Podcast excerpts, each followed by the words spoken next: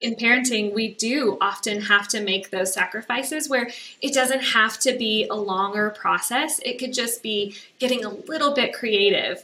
I'm Rachael. And I'm Marcela, and you're listening to the Parenting with Understanding podcast. We are parenting coaches who have helped millions of parents like you all over the world go from feeling isolated and hopeless, unable to break the cycle of permissive or punitive parenting, to feeling confident in parenthood and connected to their children's needs. Hi, Rachael. Hi, Marcela. How are you today? I'm very excited. So I'm happy because we are entering fall. Yes. October is around the corner. And if you live in Phoenix, you know that you're ready. You know that you're ready. Yeah. It's so how, how hot is the summer in Phoenix? It could get to 120. That's so mind blowing. That's so crazy. So hot. I've heard that the summers in Phoenix are more like people just want to go inside because it's just miserable outside. Yes, picking up the twins in the 120 degrees especially when I go in and they haven't left yet. Yeah. Yeah. I'm like a fried egg when they come out of school. and you know what? Those little transitions could be hard. And that's what we're going to talk about in this uh, podcast episode how to manage our triggers through daily transitions. Mm-hmm. Because when the twins come out of school and I'm tired and I'm frying like an egg and they're 120 degrees, they're they're due too. They're they're coming out of school and they're tired, they, they're hot, they're sticky, they want to relax. And as much as I've been doing parenting with understanding, they're still kids. Yeah. And that could get on them. Yeah. Right? Absolutely. And it could be challenging. So that's going to be the, the topic for this episode. Yes. But before we go there, you have something, a very exciting thing to say. I do, yes. And this is actually going to support you guys in this transition, the daily transitions of your day with your children as well.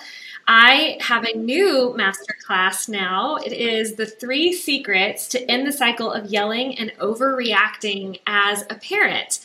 And I know that many people who are gentle parenting are also in the process of healing their own childhood trauma, reparenting themselves. And in that process, we often find ourselves still yelling at our children, still overreacting, and we so desperately want to end the cycle.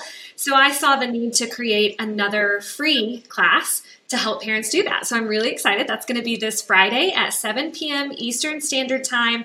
Registration is super easy. You just open the description of this podcast episode, and there will be a link there to register. And if you've been waiting to enroll in the Parenting with Understanding program, at the end of the class, you will be offered an opportunity to enroll at a very special price. So it's going to be win win. You don't have to yeah. stay if you're good just with the class. But for the yeah. ones who ask, when is the next time that I could access a sale of the course? This is the time. This is the time. Awesome. Okay, so I hear from parents all the time, and I'm sure you do too, that transitions are just a difficulty in a lot of stages of life. But specifically with school, when children are transitioning out of summertime, there's a lot of freedom. And now they are flung into the routine, changing at home. And then there's a whole lot of structure inside their schools and classrooms and stuff like that. So, what would be a piece of advice that you would offer to parents that are dealing with that? Hmm. Okay. Number one, from being a parent who's in it, how are you doing? Yeah. How are you feeling right now? Like in your in your thermometer, where are you at? Where are you at right now? For, before checking on your kids, check on yourself.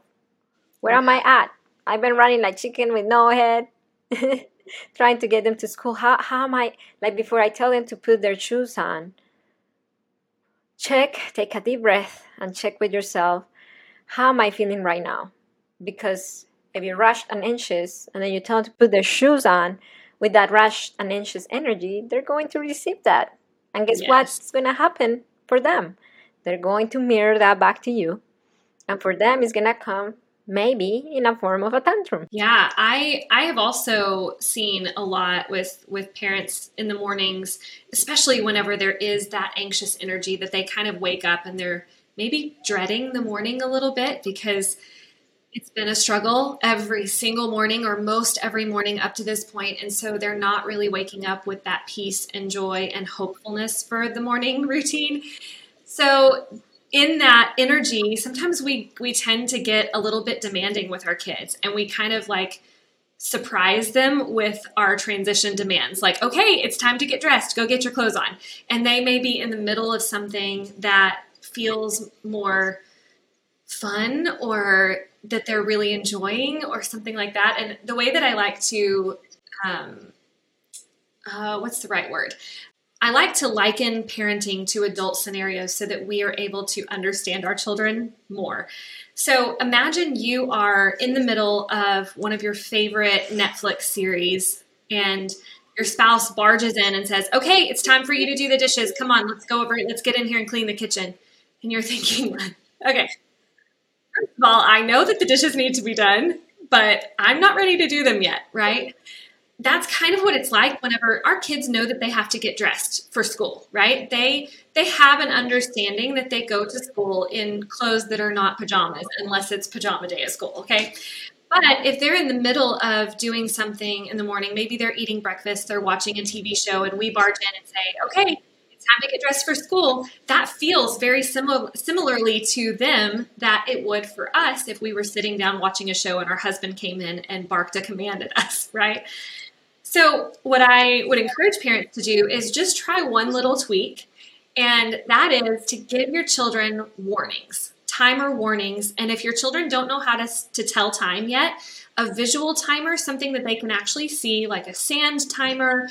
Um, you can look up visual timers on Amazon as well. But it gives them an idea of the time counting down in a visual form. So they understand, okay, 15 minutes is this much on a clock, and I it's getting less and less and less. So now I know that I'm getting closer to that next thing that I have coming up. And the verbiage that I would say is, hey, I can tell that you're watching your show right now. In 15 minutes, it'll be time to get dressed. I'm going to set your timer right here. And you can turn a 15 minute stand timer over, or you can turn that visual timer to the 15 minute mark and let your children count it down. And maybe give them little reminders along the way okay, five minutes left until it's time to change your clothes. Um, finish up what you're doing now, you know, something along those lines. And that just kind of eases them into it rather than just abruptly telling them, all right, it's time to do something else. For me, is understanding what really triggers me about transition. And for me, the biggest trigger is to feel rushed in time. And then we, we lived a situation with Santi. And it was that I was waking up at 6.30. I would work out fast 30 minutes and then i was with this high energy of the workout to wake them up to get them ready to go to school and then i was in this really high energy when they were just coming out of their sleep. And then it created this really anxious energy for santiago especially my my sensory needs child. And it was becoming this kind of anxiety that every morning he was just cry from the moment he woke up to the moment I dropped him off at school.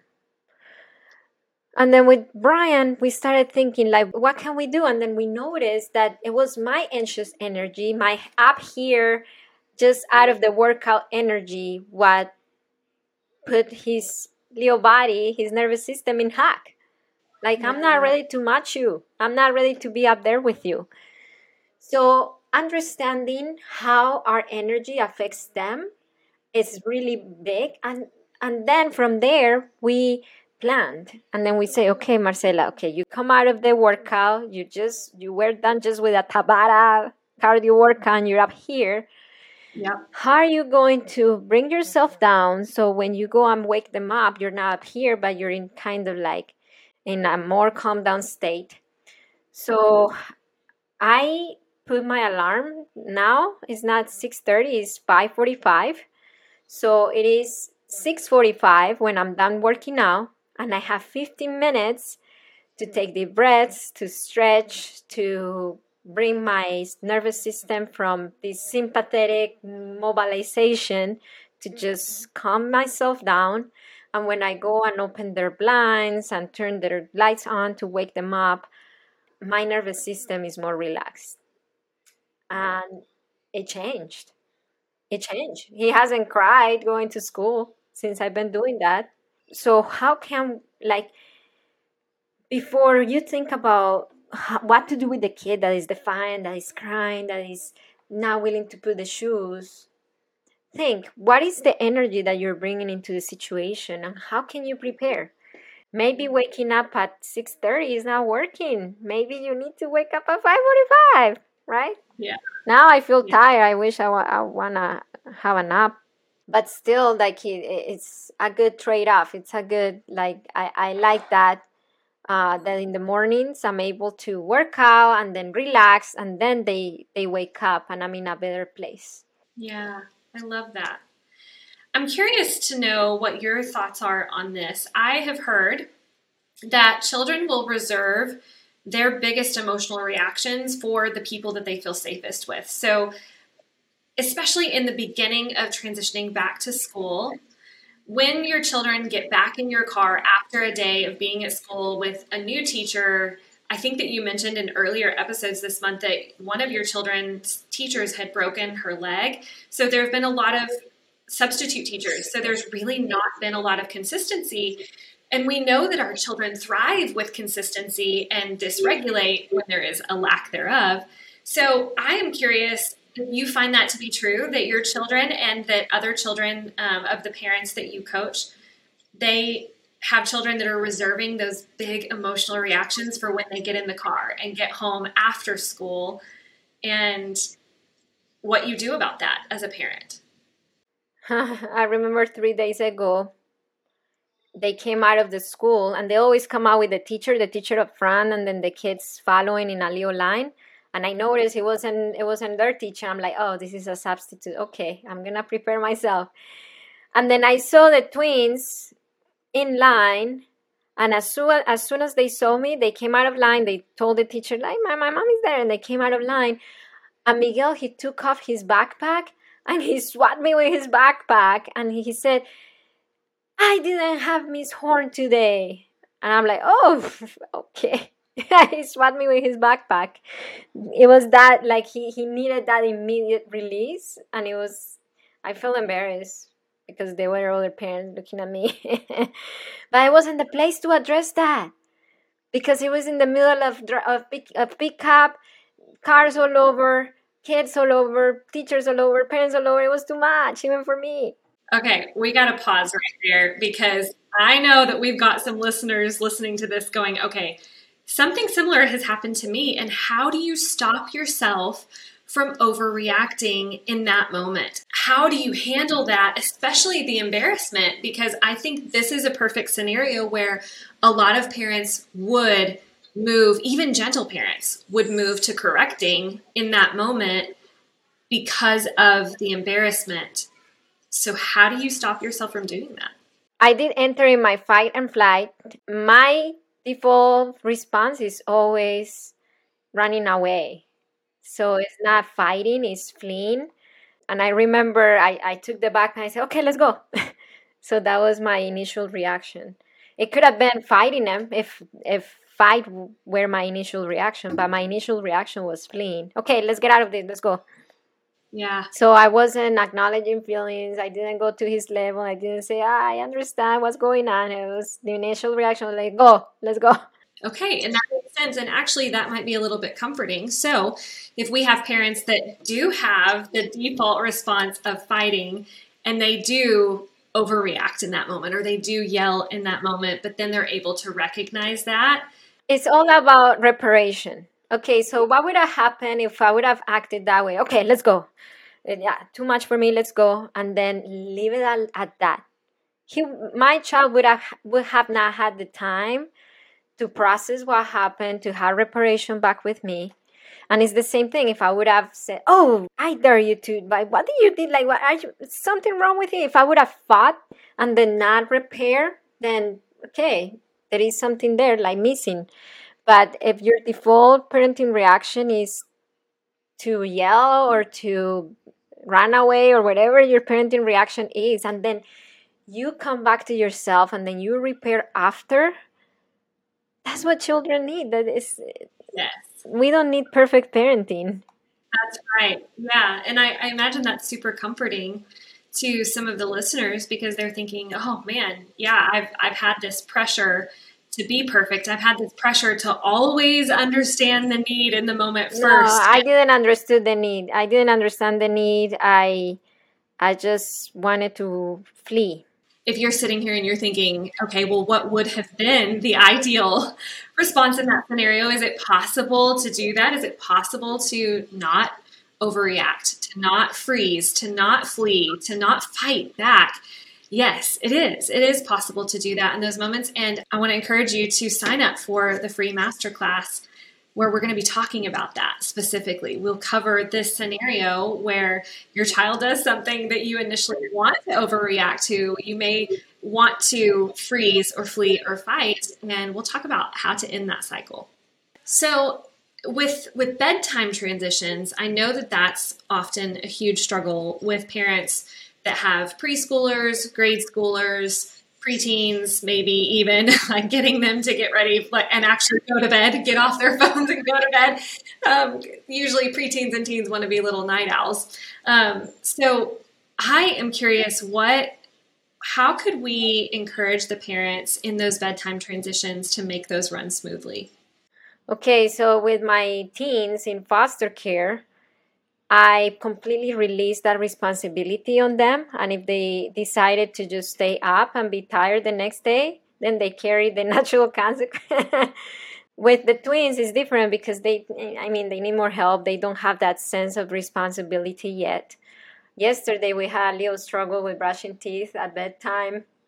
No, I'm not gonna brush. No, he wasn't saying that he didn't want to brush his teeth. He was just ignoring the situation. And then I, I remember thinking, I'm so tired. I don't want to be playful. I didn't feel like being playful. I, I and I'm not naturally a silly person. I mean, I could be silly, and I've been silly with the twins when I'm in, I'm in a good mood, but I'm not naturally silly. But then I remember my coach, she told me, you don't have to be silly to be playful. How can you be playful with even when you're tired? So I, I went to him with the toothbrush and I said, oh, let me see. There is a button in that in this face that opens the mouth. And then I touched the tip of his nose. Is this the button? And then he looked at me and he said, No. I'm like, Where is the button? And then he said, You have to guess. I'm like, Oh, okay, let me guess. And then I touched the forehead. I touched the cheek. I'm like, I give up.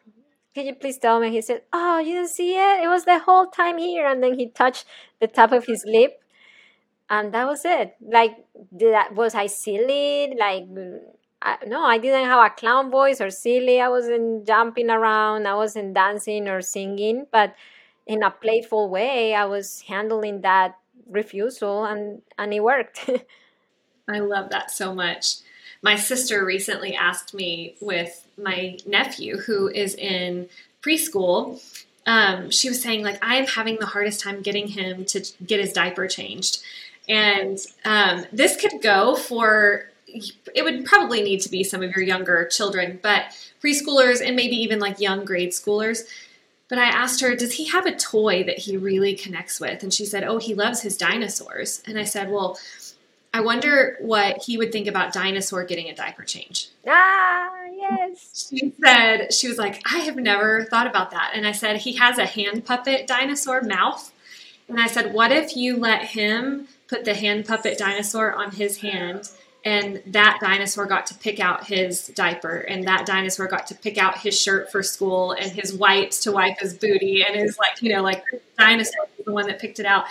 And so she told me the other day that she tried that and she said he didn't fight me. He didn't he was like totally there for it. He did want to put a diaper on the actual, like an actual diaper on a dinosaur, but like, okay, well, we'll put a diaper on the dinosaur. And anyway, it was, it's pretty cute to think about, you know, children do learn through play. So I think that that's a great tip for those transitions where even when you're tired, sometimes I feel like in parenting, we do often have to make those sacrifices where it doesn't have to be a longer process. It could just be getting a little bit creative, like there's a button for this mouse somewhere, or you really love your dinosaurs. I wonder if, if your dinosaur needs his teeth brushed and like pretending like you see a cavity in the dinosaur's mouth and saying, "Oh goodness, we need to brush that cavity away." What toothbrush should we use? You know, should we brush the dinosaur's teeth in the bathtub or in the shower or whatever it is? Just getting a little bit playful and a little bit creative can make those transitions so so much better. So you either choose that or you choose dealing with the power struggle and the tantrum. So either way, you are still spending time with your kid. yeah, and one breeds connection and the other breeds disconnection. Yes. And I think every loving parent wants more connection with their kids. So try that. Try try a little bit of playfulness at night. I wonder if that playfulness thing in for people who have traditional thinking is I'm giving into tantrum, into the tantrum here. Like I already told them once or twice to brush teeth. Me getting yeah. all this playful is giving into him and and just like they feel permissive tapping into playfulness. I wonder yeah. that. I would bet you're right about that. And I think that my argument, if you will, I don't know if it's really an argument, but my advice to that parent would be to understand that playfulness is actually a basic need for all of us as humans.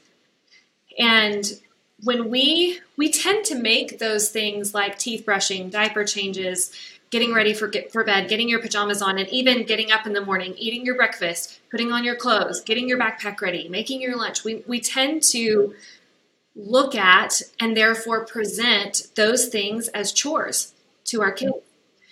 And playfulness around those things actually makes them more fun and therefore meets one of our needs. I, I will tell you, as a grown adult, if I want to enjoy getting my house cleaned, I need to turn on some really fun music. For me, it's usually Shania Twain radio on my Pandora oh station. And I just dance around the house doing all the things, and I just, I sing all my old Shania Twain songs that I absolutely loved, and you know that creates playfulness and fun for me to be able to get the mundane things done with joy and with peace and without this, oh, I've got to clean my house. You know, our kids feel the same way. And I think that that what we're what we want to do every loving parent wants to set their children up well for adulthood and i look back at those times in my life where i was told to clean my room and told to do the dishes and things like that and i think if my parents had made those things more fun, like if they had introduced playfulness into those things, I don't think they would feel like such a chore in yeah, adulthood. That's true. I say it because I hear it and I read it every single day, pretty much in the comments in TikTok. Not every adult is gonna cater to your child's feelings. Not every adult is gonna be playful, so they need to learn to navigate the not so playful, nice adults they have plenty of opportunities to do that in the world. My twins do it at jiu-jitsu, they do it at school, I'm sure. And as offering that playfulness doesn't mean they're gonna not succeed when they face those environments because I've seen my twins succeeding in those traditional environments.